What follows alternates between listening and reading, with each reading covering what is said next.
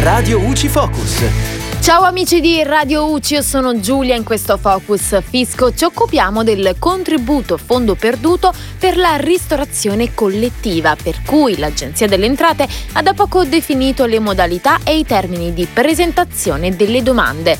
La legge prevede infatti il riconoscimento di una somma di denaro alle imprese che svolgono servizi di ristorazione definiti da un contratto con un committente pubblico o privato per la ristorazione non occasionale di una comunità delimitata e definita, la cui attività prevalente o secondaria, la data del 31 dicembre 2020, è individuata dal codice Ateco 2007 mense o catering continuativo su base contrattuale.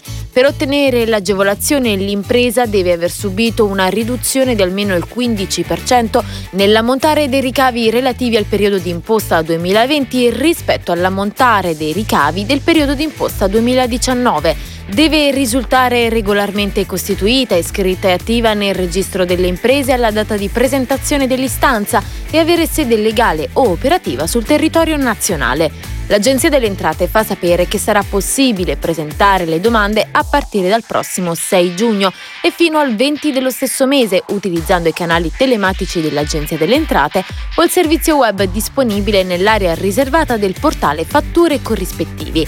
L'Agenzia ha anche chiarito che la trasmissione può essere effettuata anche da un intermediario delegato alla consultazione del cassetto fiscale o al servizio di consultazione e acquisizione delle fatture elettroniche del portale Fatture corrispettivi obiettivi. In alternativa il richiedente può conferire una specifica delega.